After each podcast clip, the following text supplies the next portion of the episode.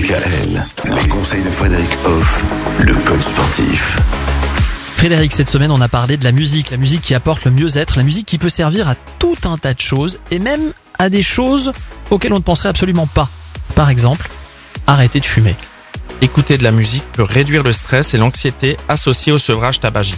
De plus, la musique peut aider à distraire l'esprit lors des envies de fumer. Comme grande musique qui peut vous aider à ça, c'est A Will Survive de Gloria Gaynor. Ah ouais Eh oui, non seulement elle nous a accompagnés à la Coupe du Monde 2098, Ah bah oui, ah, ça mais oui. en plus, elle nous accompagne pour arrêter de fumer.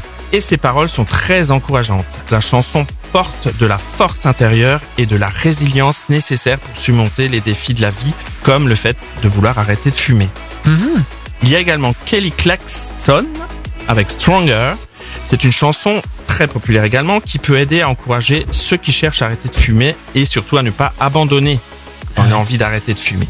Les paroles mettent en avant la force intérieure et la détermination nécessaire pour surmonter les obstacles. Vous voulez arrêter de fumer Écoutez de la musique.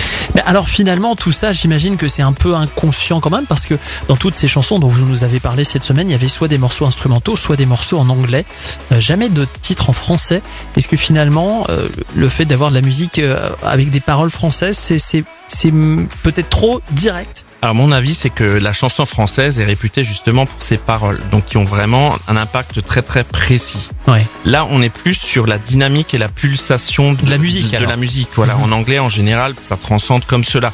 Il y a beaucoup de gens qui comprennent pas les paroles euh, des chansons en anglais, mais qui malgré tout le vivent et puis le, le ressentent. Donc c'est plutôt euh, dû à la richesse de notre langue française que c'est plus compliqué de trouver des chansons euh, par rapport à tel ou tel thème. Merci Frédéric. La semaine prochaine, semaine complète, la seule semaine complète de 5 jours du mois de mai.